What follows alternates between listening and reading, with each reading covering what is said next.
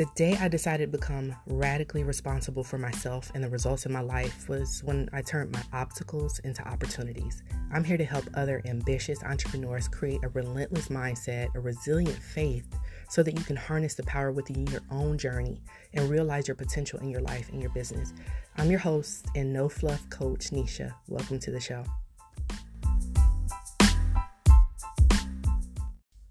But let all who take refuge in you be glad. Let them ever sing for joy. Spread your protection over them, that those who love your name may rejoice in you. Psalms 5:11. Once upon a time, I used to be able to sing. I was wasn't talented or gifted in singing, but I had a solid alto, right? Enough to do a few solos in my school's choir. I was just okay. Being okay didn't stop me from um, forcing to this day. It doesn't stop me from forcing my kids to spectate when I'm in the midst of a cleaning concert. I know you know what I mean.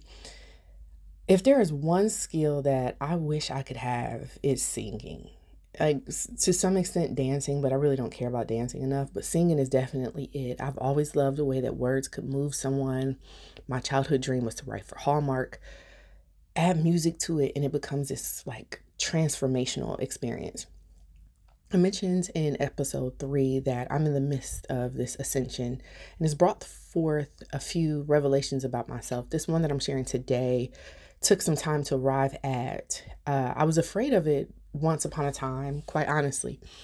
And when you know that you're not good at something and therefore no one is likely having any expectations about that thing of you, it's much easier to take action toward it. That's me in singing. I can karaoke myself silly because it's just a joke. It holds no expectations of being good or reaching anyone and have a desired intent, right? Except fun, enjoy. But I'm sharing today's episode with this revelation because I know that there is going to be a takeaway for you. So, a couple of months ago, um, I was choir cleaning, right? Concert cleaning, and received this divine download that told me to make a joyful noise. I knew exactly what it meant because I've heard it before. I've actually heard it multiple times, but I've ignored it time and time again. I kind of started with it, went in a direction, and then I was like, you know what, mm, maybe not. But let me backtrack here for one moment because I feel the need to ensure that you know that I am a God girl, but I'm not a traditional believer. I cuss a little, talk about God a lot, I talk about the Bible, but I don't interpret it literally. I just want to make sure we have this baseline about when I quote things and I talk about God, where where I am coming from. That's not to say there's something wrong with where you stand. It's just my uh, spiritual relationship. But I read in the Bible, I read somewhere that in the Bible, joyful noise is used in a way to express gratitude and joy for God and His mercy and His grace, right? And I read somewhere that uh, in the English Standard Version of the Bible, the words joy, rejoice, or joyful appear a total of 430 times compared with the words happy or happiness, which only appear about 10 times. I spent a lot of time lately exploring what joy means to me, not just financially or in business, but spiritually, romantically, as a mother, as a wife, as a friend, as a human. And I've arrived here, happy is a position and joy is a posture. What does that mean? When you position something, your perspective changes. We know the sun is always in the universe. However, our position on earth informs our perspective about it being night or day, right? That means happiness is often contingent or circumstantial. Circumstantial, depending on where we are relative to our desire it will determine if we're happy, right? Our position in relationship to another thing. That's why happiness is fleeting. You can see things one way or the other to shift yourself on the happiness continuum. I think that's why the Bible only refers to it a few times. Human nature, at least human nature here as Americans, has a condition of never being satisfied and therefore never happy. I'm still working with this belief in this concept a little bit about happiness and positioning and the posture of joy. So bear with me as I offer this very raw work through of these thoughts and concepts. But I hope it lands on my desired intent because I believe in abundance and I believe in an abundant God. And I believe the word choice of joyful was intentional. We can happy ourselves silly doing absolutely nothing, right? We can be happy sitting on the couch watching Netflix. We can be happy distracting ourselves on social media. We're happy to use excuses to justify why we shouldn't move forward or take action. We're happy avoiding high courage conversations about things and people that we need to do because it feels good in that moment. It satisfies some type of emotion. But when I think about abundance and that intentional word of joyful, I don't think that that's I think that's the perception of happy when the Bible mentions happy because I don't see abundance in that. Happy, yes. Abundance, no. Joy, no, right? That's not the God in you when you are operating in that capacity. Maybe it's happy for you in that moment, but the God in you doesn't seek short term happiness and accept it as everlasting, as meaningful or purposeful. I believe that the journey to joy is part of the plan, it was part of the design. That word was used because the human condition can find short term happiness in ways that are not aligned with our designed intent. And they could remove us from living and reaching our highest potential.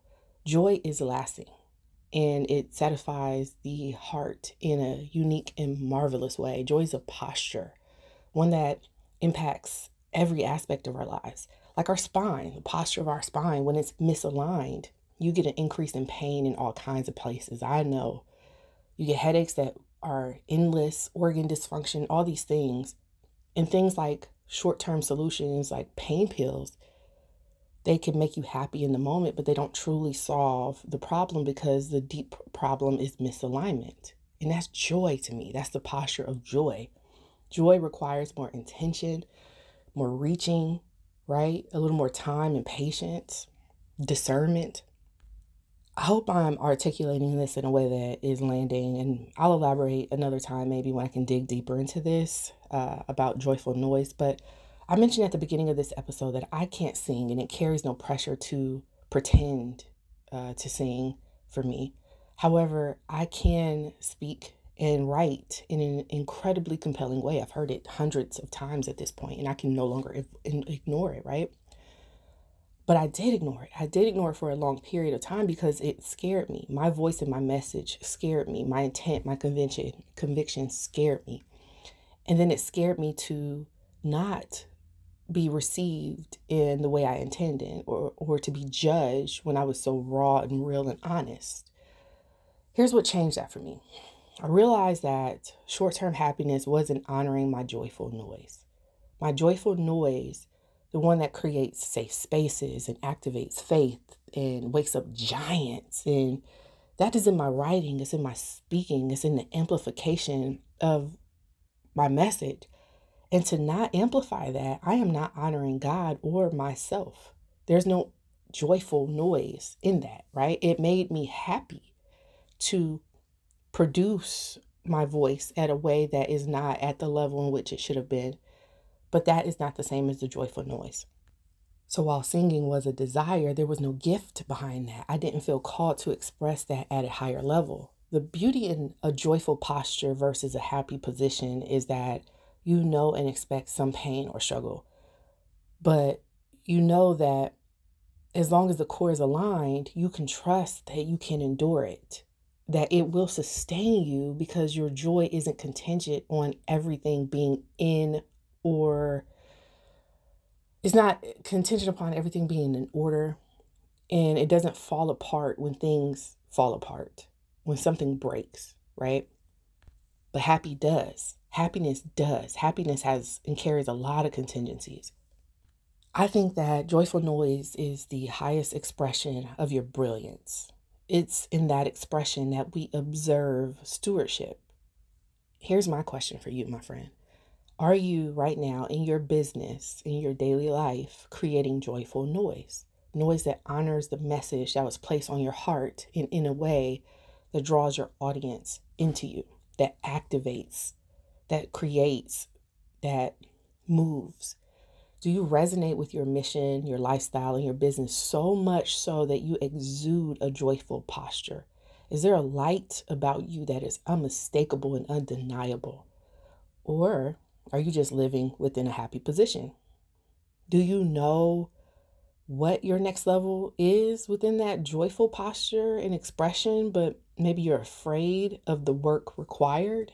Maybe you're afraid of how you will be reviewed, right? Like I was to an extent. Is your happiness contingent upon your income? Or so long as you know exactly what you need to do next? Is it so long as you pretend that you don't have something you're actually brilliant at? Like how I feel about singing. Are you afraid of what would happen if you actually leaned into the brilliance? If you actually amplified the message, amplified your voice? Making joyful noise requires courage the willingness to try something that may not work. You prioritize the happiness over the courageous action because it's a short term dopamine hit. You get the emotional safety and security you need to feel good about yourself when you're operating in a happy position, right? Joyful requires discernment and clarity of who you are and what you want so that you're willing to get there despite yourself and the discomfort. So, what would it take for you to trust your brilliance and your voice enough to allow yourself to make joyful noise in the world? That's my question for you. And if you're spinning, trying to find an answer for that, I'd love to see if there's an opportunity for us to connect, talk through it a little bit. Just click the link in the description box.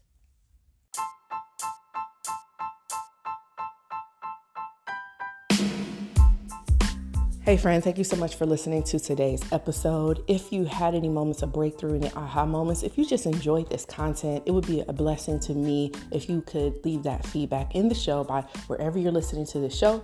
Leave a five star review, drop a comment, let me know what resonated with you. As a thank you, I'd love to give you access to my workshop, Navigating Ambition Without Mom Guilt. All you have to do is do one or two things either send me a DM, screenshot the uh, on your stories. Tag me at Courage Hackers on Instagram. Let me know what you thought about it. Screenshot your review and I'll DM you back or send me an email. The email is in the description box. Screenshot your review, send it to me in the email, and I am going to offer you a little thank you gift. Thank you again for listening to the show. My level of self awareness is such that I'm able to see how my high capacity stress story aids in my breakdowns and burnouts. Challenge seduces me, it activates me, and I don't mean challenge like being uh, argumenting in, you know, in that way. I mean, I'm attracted to the potential to disrupt any doubts about my limitations, you know, especially as it relates to supporting someone else. When I think that I've done all that I could do for myself, and yet someone taps me on the shoulder, reaches out and say they have a need, that activates me to see if I can actually hold space for someone else, even though I am struggling. And because this exists, I became a willing participant in my own overload time and time again. And one of the ways that I realized I participated in that is the the narrative that I had, the belief I had about what it meant to support beyond well-intended people, people you love, who you're responsible for, but to support them in a time of need when you actually need to prioritize yourself. The story you tell yourself that leads there. My stories were often like, if I don't help them, who will? or God gave me a high threshold for stress to handle more weight. That's that's really the one right there. I would convince myself that saying no was the equivalent of abandoning the people I love. Now I could couldn't easily identify when I was operating at this high capacity stress overload until I was on the other side of it. And the other side of it meant in a breakdown, right? I don't shy away from being a strong woman. I used to pray it away. I used to pray so many things about who I am today away. But I thank God for allowing me the capacity and the mental and spiritual resilience to hold space for so many other people in their highest and lowest, you know. And I, I believe in not just being available and accessible to people you love when they're struggling, but celebrating them even if you were not winning, you know. But back then, I was indiscriminate. I had no qualifying measures in place to determine the who, what, where, when, and why someone would get access to me when I was at that point of my capacity for myself. Now, after experiencing my own overloads and breakdowns, I have knowledge, and the knowledge is that it has afforded me to operate from this place that I'm going to share with you in a moment. And that's an understanding that high capacity doesn't mean an unlimited capacity, right? High capacity doesn't mean I have an unlimited capacity. And I had to learn to explain that no means that I want to give you all the energy and focus that you're requesting and in need of right now, but there is something demanding more of me at this time. And I know for some people that may not sound like a stretch, but if you're someone who is often the go to, the shoulder, the ear. You're the one that people lean on, the crutch, right? And a part of your identity aligns with that. It's a challenge to say no. It's a challenge to start to recognize that story, that high capacity stress story that you tell yourself. And if that sounds like you, this episode is for you today because I want to hopefully help you to break up with a version of that story. Let's first start with understanding your attraction to stress and or at least challenges.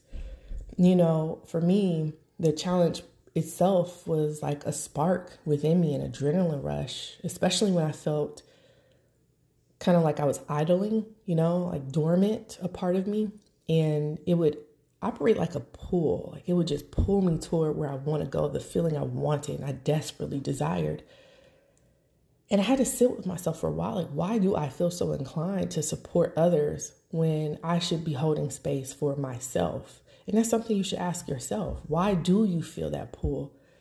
And yet it's so difficult for you to do, do that for yourself because that pull, that spark, is addictive and it feels like something that keeps us feeling vibrant and alive and capable in the midst of a season of doubt sometimes. Like it's this whisper of belief, this whisper of alignment that we're looking for when we're struggling to hold on to something within ourselves, you know? And I think it's treachery. I think it's one of those things that can be very deceitful. It's it's seductive and it can blind us into this season of stress, a toll that you don't even realize you're taking, right? Like until you wake up and you're on the other side of it in this dark place. You have no clue how you got there.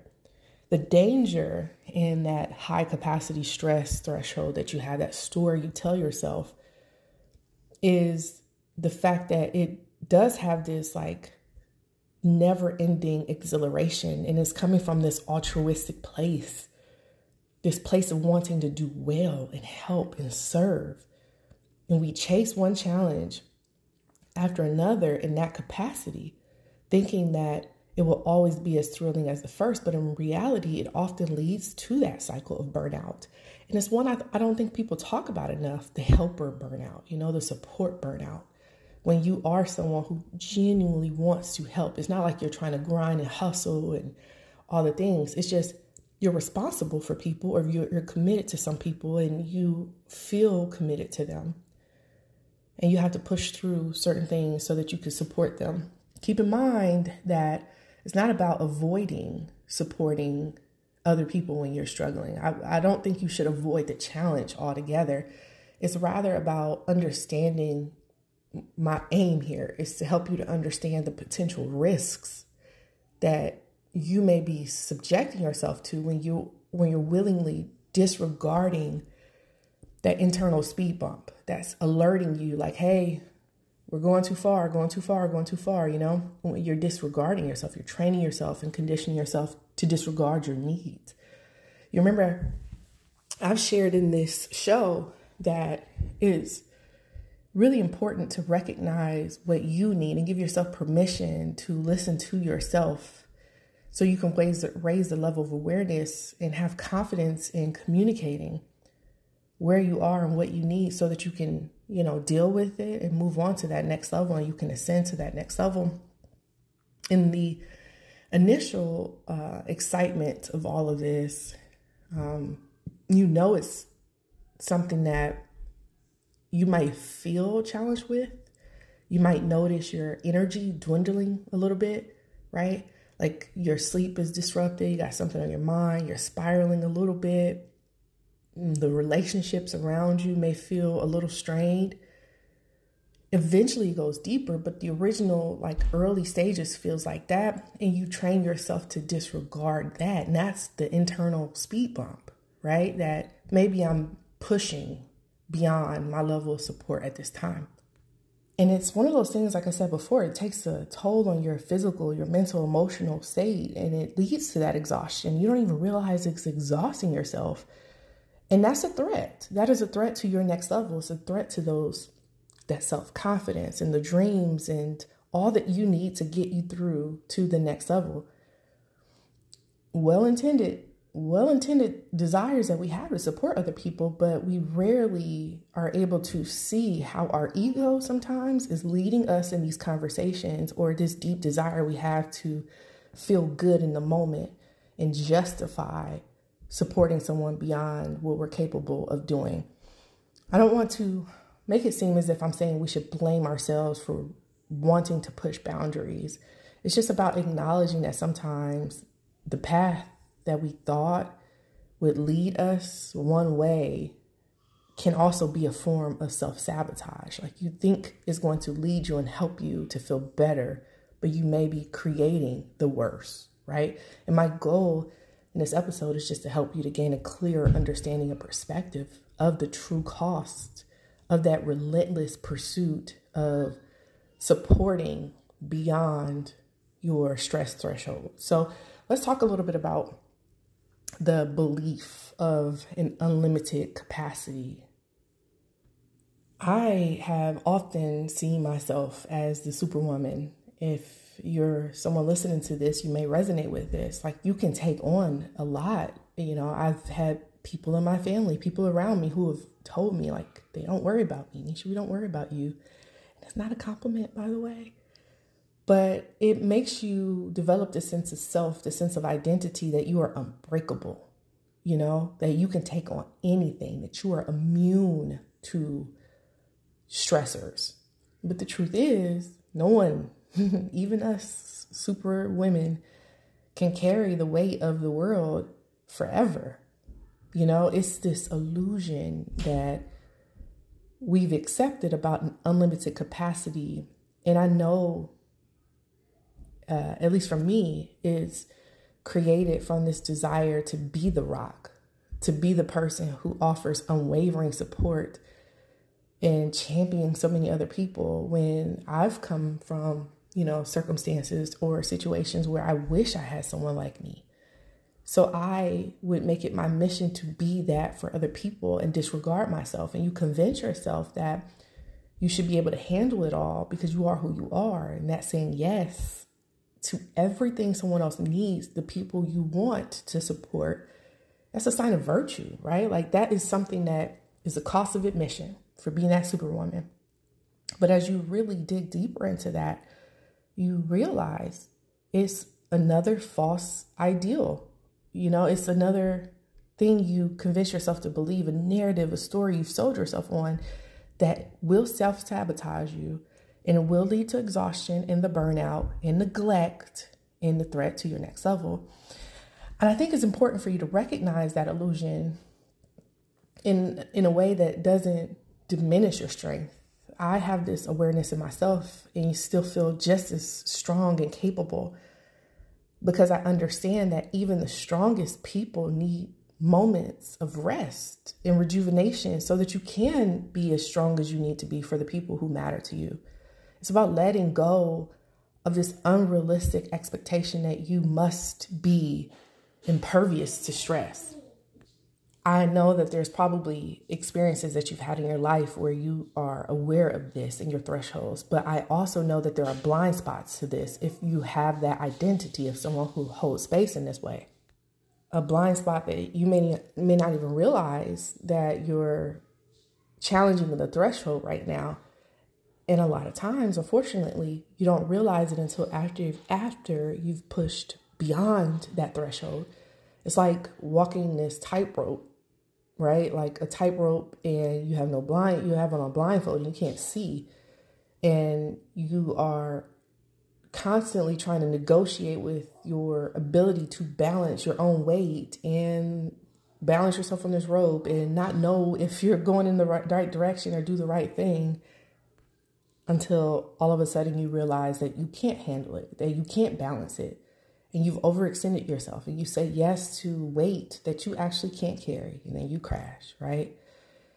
And I don't want you to get there. I want you to wake up and realize that those internal speed bumps, those little tiny indicators, right? That sleeplessness, that mind just roaming and running and the stressors in some relationships, they're indicators that you are at a capacity. And I don't know what conversation you have with yourself that follows that indicator that makes you still proceed in that direction. But I just want to help you to see that the belief in unlimited capacity is a mirage, it's not real. And when you come to face the idea that you are human and you're subject to vulnerability and you're subject to limitation, is going to empower you to say no, right? And realizing that saying no, creating boundaries, saying I need to prioritize what I need in this moment, even to the people who matter to you. I'm not even talking about people who don't matter to you. I'm talking about the ones you've committed yourself to. This isn't a sign of weakness. This is just a testament to your self awareness, your growth. And this is all about your next level you, right? It's about acknowledging that you are not perfect and that there are boundaries that should be respected and learning to navigate those boundaries and challenges and conversations in a courageous way with your eyes wide open and understand that when you do so, you are truly understanding your true capacity and ensuring that you don't subject yourself to burnout before you give yourself a fair shot at your next level.